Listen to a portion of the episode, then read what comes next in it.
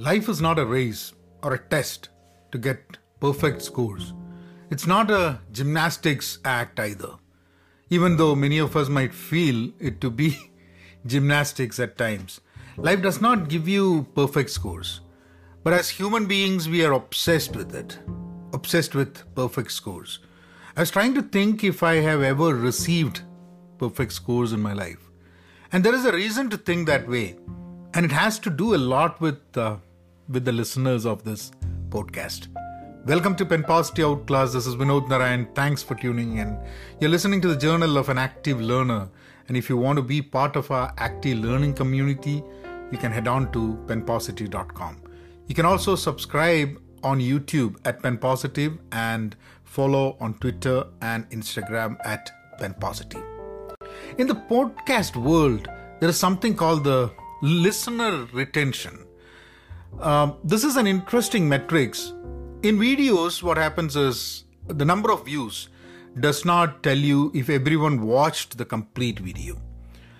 Yes, you get an average, and usually that average is like uh, people watching about uh, 10 percentage to 20 percentage of of the content, and that that varies with the content and with the type of user or viewer.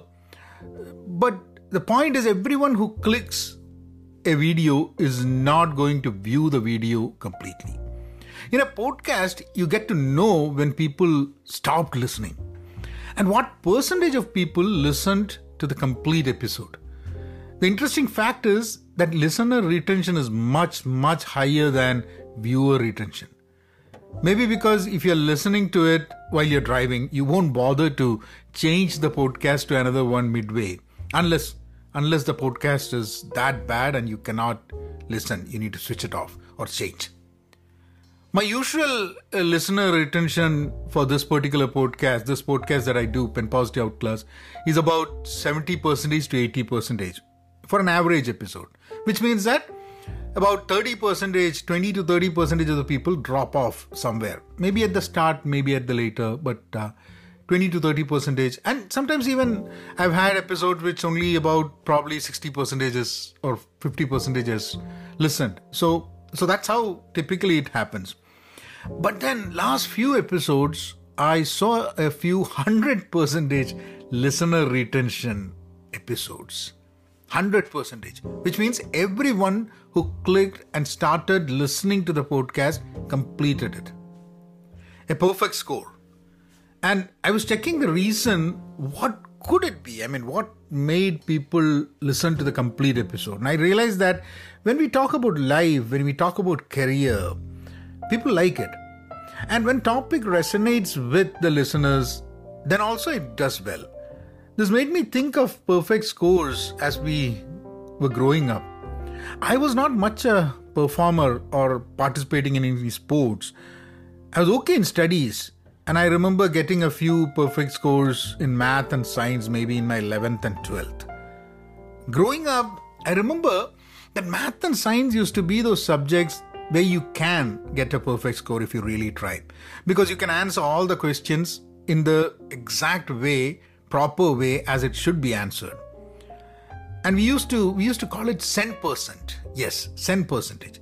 So when I was in 11th and 12th, there were people who would have uh, 100 percentage on math physics chemistry. So that's what rest of it languages you don't you don't get that. So uh, uh, because in languages getting cent percentage getting 100 percentage of perfect score is out of question doesn't happen. But then over in time what i've figured out is that i've heard that kids going to their 10th grade and uh, do, taking up the public exams get a perfect score in languages i have no clue how does someone get a perfect score in an essay? Does that maybe maybe it means that they wrote an essay that was scored perfectly due to the limits of knowledge of the examiner. Quite possible because I mean, when you say perfect score, that means that it cannot get better than that, right?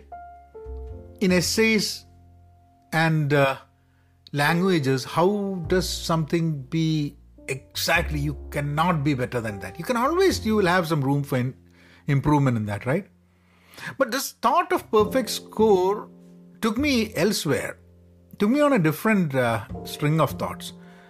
Just by the excitement I felt seeing my 100% perfect score on the listener retention, I realized that we're still controlled by this urge to be liked by all, to be accepted by all.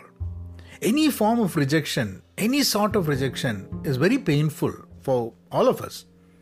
But life as such does not care. It does not care what what we feel.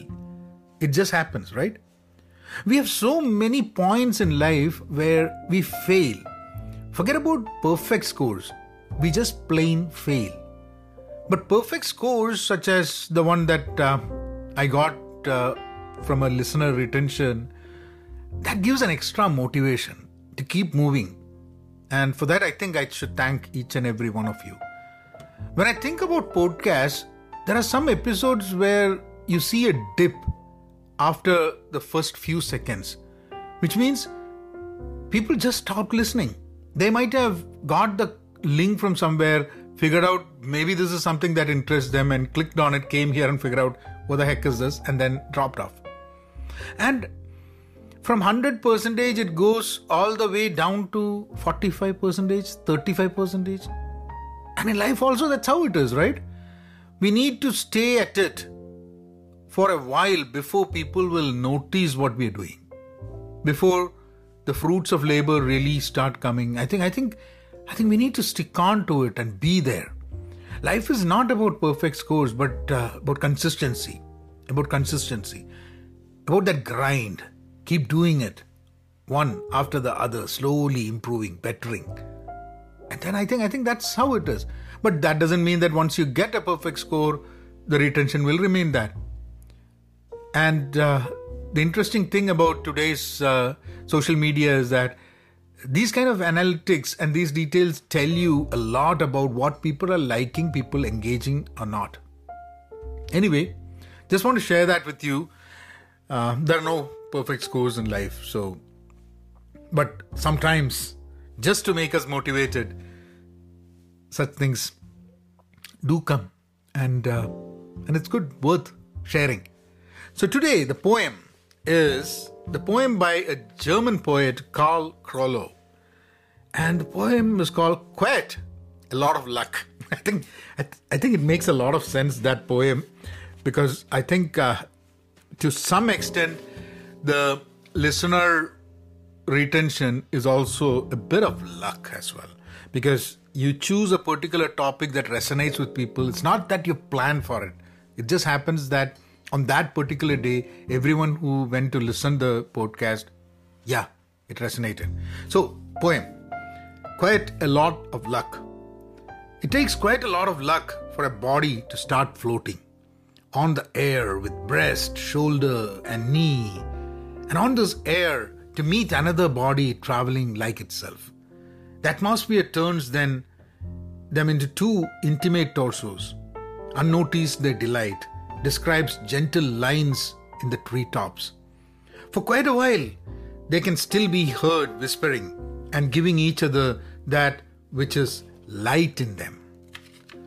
Happiness always begins a little above the earth. Happiness always begins a little above the earth, but no one has been able to watch it.